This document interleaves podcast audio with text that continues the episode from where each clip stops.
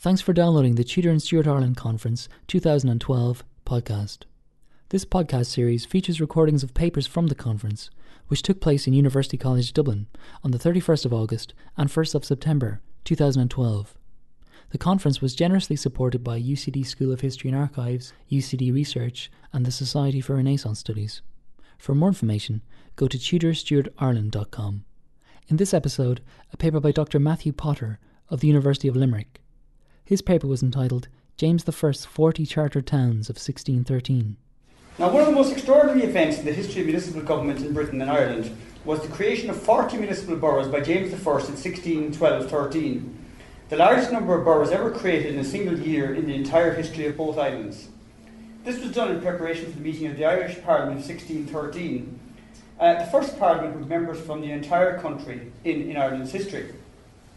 At a stroke, the number of Irish boroughs doubled.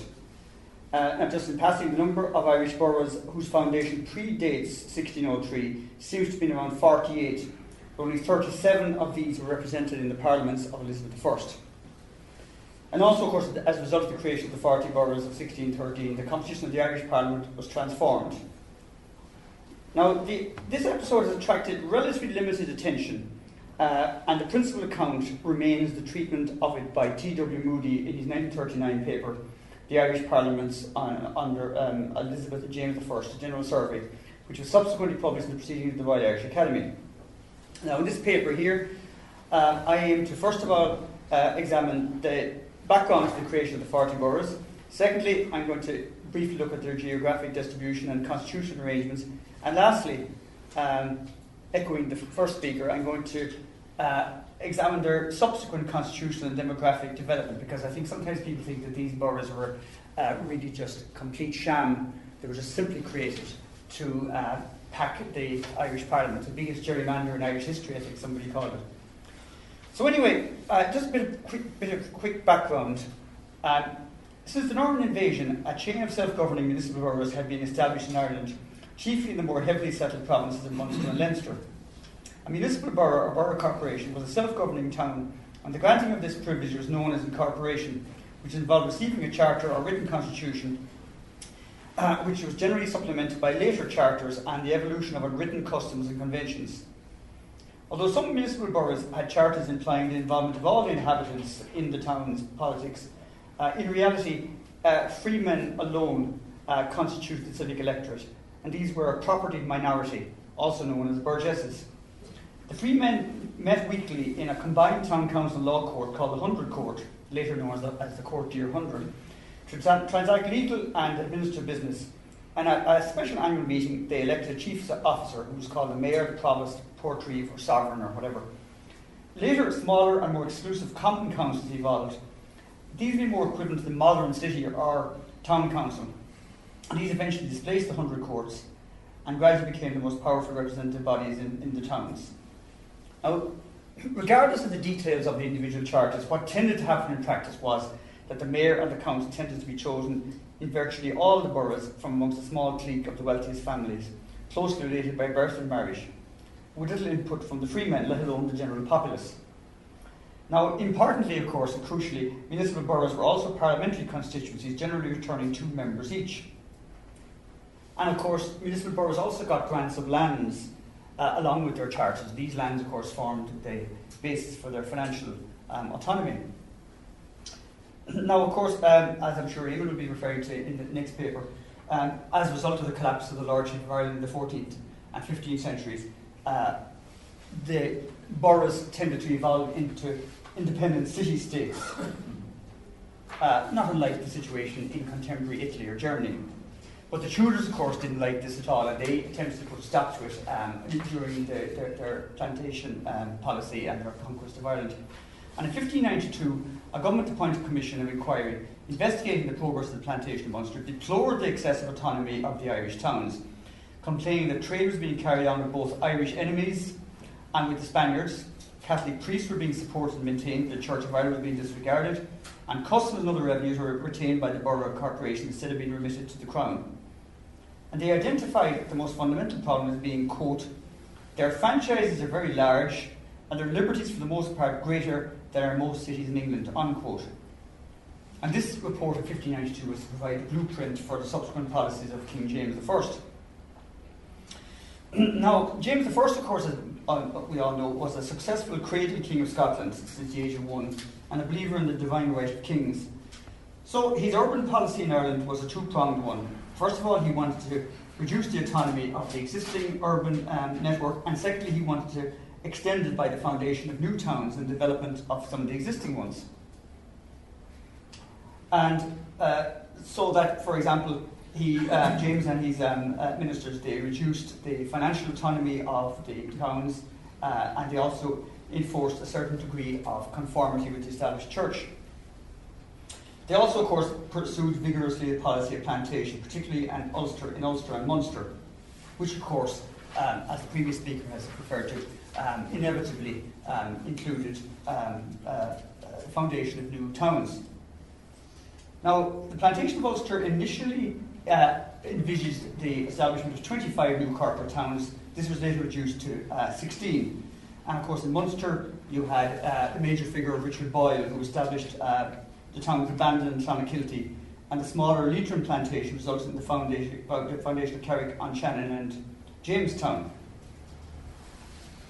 But of course, the immediate cause of the creation of these 40 boroughs was the, uh, um, the Irish Parliament of 1613. And because time is against us here now, I think I'll omit some of this stuff I have here. Um, basically, the Irish Parliament under Elizabeth did not represent the entire country, it only represented um, Munster and Leinster for the most part. Um, the only boroughs that were called to um, the two the, the, the, parliaments of Elizabeth were uh, uh, outside of Leinster and Munster. There was two in Connacht, Galway, and Athenry, and two in Ulster, Carrickfergus, and Downpatrick. So the extension of English rule to all Ireland resulted in the creation of new counties, while the plantations necessitated the establishment of new borough corporations. And of course, the number of functioning counties was increased from around 27 at the time of Elizabeth's last parliament to 33. This included a county called Cross Tipperary, which basically was the, the church lands of, of, of County Tipperary. Now, there was also four boroughs created under James I, namely Londonderry or Derry 1604, Athlone and Dingle 1607, and Cavan 1611. Um, as T.W. Moody wrote in 1939, quote, it was reasonable enough to increase the number of corporate boroughs, especially in Connacht and which were now within the normal operation of the central government, unquote. However, it was not administrative tidiness, but politi- political expediency that determined the creation of the 40 boroughs. And as R.J. Hunter observed in 1971 article, Towns and Plantation, quote, Urban planning in the plantation merged with the more politically inspired spate of borough making throughout the island, which was a tactic of parliamentary management. So, basically, the problem was that if the Irish Parliament was to be called uh, and brought together, uh, it would have to have a Protestant majority because its main business was going to be attack on the Catholic Church and the confirmation of the Ulster Plantation, or so it was thought. So, to this end, Sir George Carew, the former President of Munster, was sent to Ireland to investigate the main problems facing the government in Ireland. In other words, what problems, what, what issues should be dealt with by the Parliament. but his solution to the problem of the parliamentary majority was a very simple but effective one. New boroughs under firm Protestant control should be created to create a Protestant majority. And he recommended the creation of eight new boroughs in Munster, four in Leinster, four in Connacht, and 22 in Ulster. Now, James uh, delegated the task of determining the composition of Parliament to his Lord Lieutenant, Sir Arthur Chichester. And in the same year, in 1611, he drew up a list of 34 new boroughs which he was going to create. Um, uh, now, he also wanted to um, enfranchise the University of Dublin, Trinity College, as well. And he described with disarming candour that the purpose of this was that, quote, they may expect Protestant burgesses, unquote. So in other words, he wasn't beating about the bush. The question, the reason these boroughs were created to, was to return Protestant MPs. Now, Chichester's list uh, recommended, uh, it was the same as that of Carew, except that he wanted um, 20 boroughs in Ulster instead of 22. In the same document, uh, Chichester calculated that without these new creations, Catholics would outnumber Protestants by 85 to 61 in the entire commons, and even more depressing, 52 to 28 in the boroughs. On the other hand, the new creations would result in Protestants outnumbering Catholics by 123 to 95. And this was reinforced by a document produced by Richard Morrison, the Vice President of Munster, which indicated that the 11 existing boroughs in that province would return a maximum of only four Protestants out of a total of 22 MPs. Now, all of this activity alarmed the Catholic um, Old English, and in 1611, in November 1611, six Catholic lords, uh, Gormanston, Slane, Killeen, Trimblestown, Dungan, and Louth, sent an angry letter of protest to the King, deploring, quote, the project of erecting so many corporations in places that can scantily pass the rank of the poorest villages in the poorest country in Christendom, unquote. And urged him, quote, not to erect, to erect towns and corporations in places consisting of some few poor and beggarly cottages, unquote. Unfortunately for them, no notice was taken, and in the end, the 40 boroughs were created between December 1612 and May 1613 including Roscommon, which was a refoundation um, of a, a, medieval town. Now, two of the boroughs were created in the last two months of 1612, and 38 of them in 1613. And this can be broken down to 8 in February, 22 in March, 5 in April, and 3 in May. Uh, there is some ambiguity regarding the status of two of the 40 towns due to conflicts of evidence between the Calendar State Papers and Calendar Carew manuscripts on the one hand, and 1835 report of the commissioners appointed to inquire into the municipal corporations of Ireland. Uh, and the conflict centres around whether Carlow or Athy was one of the 40. And Trinity College was also erected into a parliamentary constituency in 1613, and Clogher, which had a, a, charter of unknown vintage going back to the Middle Ages, was also included. And with the addition of the four boroughs created by James since his accession, the number of boroughs was increased from 37 to 83. Now, the breakdown of the so called 40 boroughs were, um, was um, uh, 45% of them were in Ulster, 22% in Munster, 18% in Leinster, and 15% in Connacht. So it would not be accurate to say that it was overwhelmingly the Ulster plantation that was the um, uh, determinant of what boroughs were chosen. Now, the best represented counties were Down and Cork, which got four boroughs each. Donegal and Tyrone, which got three each, and Armagh, Derry, Waterford, Wexford, and Roscommon with two each. And some 15 of these 40 were not part of the former plantations, including five in Antrim and Down, because of course Antrim and Down were not part of the official plantation of Ulster. Of course, famously, many of these boroughs were villages or sites of plantation towns that had not yet been built. And subsequently, eight of them were actually uh, uh, thrown out of the parliament because they hadn't been um, incorporated till after the Parliament was called together. So the, the 1613 House of Commons then had a, a, total of 232 members, with a Protestant majority 132 to 100. The 40 new boroughs all returned Protestants, as did Derry, Athlone, and Cavan, while the 37 older ones returned 57 Protestants and 17 Catholics. Uh, in, so, in other words, you could say that James uh, and Carew and Chichester they planned their campaign very well. And in 1614, Sir John Davies, the Speaker of the Irish House of Commons and Attorney General for Ireland, wrote to the Earl of Somerset, who was um, one of James's so-called um, favourites, that quote the newly created boroughs will be perpetual seminaries of Protestant burgesses, since it is provided in the charters that the provost and twelve chief burgesses were to elect all the rest must always be such as will take the oath of supremacy. Unquote. The Old English lost control of the Irish Parliament for the first time, and the status of the, the existing parliamentary boroughs was diluted and reduced as a result of the establishment of so many new ones. James subsequently created four more boroughs St Johnstown, uh, Gorey, uh, Jamestown, and one more that I haven't listed here, bringing his total to 48.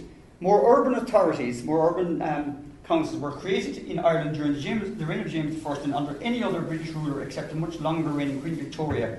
And of course, the um, town councils that were created under during her reign were not, of course, parliamentary boroughs. Now, um, how much do we for time?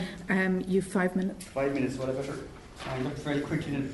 I suppose um, the constitutional arrangements of these uh, 40 boroughs are worthy of, um, of examination because they differed considerably from the old boroughs of the pre 1603 um, uh, situation. Each of the new charters placed the government of the borough in the hands of a council, usually with a total membership of 12 or 13, consisting of a chief officer, the sovereign, portreeve, provost, or warden, and a number of councillors or free burgesses. In each case, the charter nominated the first chief officer and burgess by name, and burgesses by name, and stipulated that they all had to conform to the established church by taking the oath of supremacy, thus guaranteeing a built-in Protestant monopoly. Now, the role of the freemen, which of course was in reality not very uh, significant in the old boroughs, but uh, in theory was quite significant. In the new charters, it was actually explicitly reduced in the following manner. First of all, the chief officer, mayor, or whatever he was called, and the senior officials were all elected by the council instead of by the freemen. Secondly, vacancies at the council were filled by co-option. Thirdly, MPs were also elected by the council instead of by the freemen. And lastly, admissions to the freedom were given exclusively to the council. And what this meant, of course, was that um, the freemen had virtually no role in any of these new boroughs, and in many instances there were no freemen at all. Another curb on the autonomy of these new boroughs uh, was, uh, at least the Ulster ones, was the policy of granting the lands of the new boroughs to a superintending, la- a superintending landowner or patron rather than to the borough corporation as a body, with the proviso that the patron had responsibility for the development of the town. And of course, this had the dual effect of impoverishing the new boroughs and making them dependent on their respective patrons. Now, very briefly, I will then examine their subsequent status, and more or less, I will examine, you know, where these 40 boroughs are complete sham or what, what happened to them afterwards. Did they develop into anything um, worth talking about? Well, I suppose I compared them quickly to the other, uh, to the general run of boroughs um, uh, in Ireland before the 1840s. There were 117 boroughs in Ireland from 1685 to 1800, all of which became extinct or abolished between 1800 and 1841. Of these 117, 54% became municipal again on the reform legislation of 1828 to 54. In other words, of the 117 boroughs, over half subsequently established some other form of borough corporation or town council or town commissioners or whatever. But 46% never did. So you could argue that 46% then were, were presumably, it could be argued that they should never have been um, boroughs in the first place. But of the 40 boroughs of 1613, 67% became municipal again. So they were considerably, um, it could be argued, more viable. 54% of the general run of boroughs never became municipal again, but 67% of the 40 of 1613 did. Likewise, according to the 1835 report into Irish boroughs, there were um, 15% of the total of 117 were regarded as having no meaningful existence except as parliamentary constituencies, but only um, 12.5% of the 40 of 1613 were so described. I suppose we will, I really conclude now by saying what is the current status of the 40 boroughs? Uh, 27 of them are in the Republic and, uh, and 13 are in Northern Ireland. 16 of the 27 in the Republic have municipal authorities at the moment, while 11 are non municipal. In Northern Ireland, six of them give their names to district council, while seven are non municipal. Now, I, I, know this is all a bit of gobbledygook, but I hope to um, you know, publish this in, in much more readable form eventually. Um, according to the most recent, recent census returns, both north and south of the border, 34 of the 40 towns have a population of over 1,000, which by Irish standards means that they're fairly significant um, uh, uh, urban areas. 28% have more than 2,500. They're positively um, almost conurbations, you could say. And 17 have over 10,000. One of them, Belfast, has a population of over 100,000, well over 100,000, of course. One of them, Bangor, has between 50 and 100,000, I think 58,000 according to the most recent uh, census. Five of them have between 20 and 30,000 and there's a litany of other figures here about that. So I suppose to conclude, I think we may um, say that despite the inglorious sectarian religio-political motives which largely determined the creation of the 40 boroughs of 1613, their subsequent development was very much in line with that of the generality of Irish towns, and in some respects was even better. Thank you.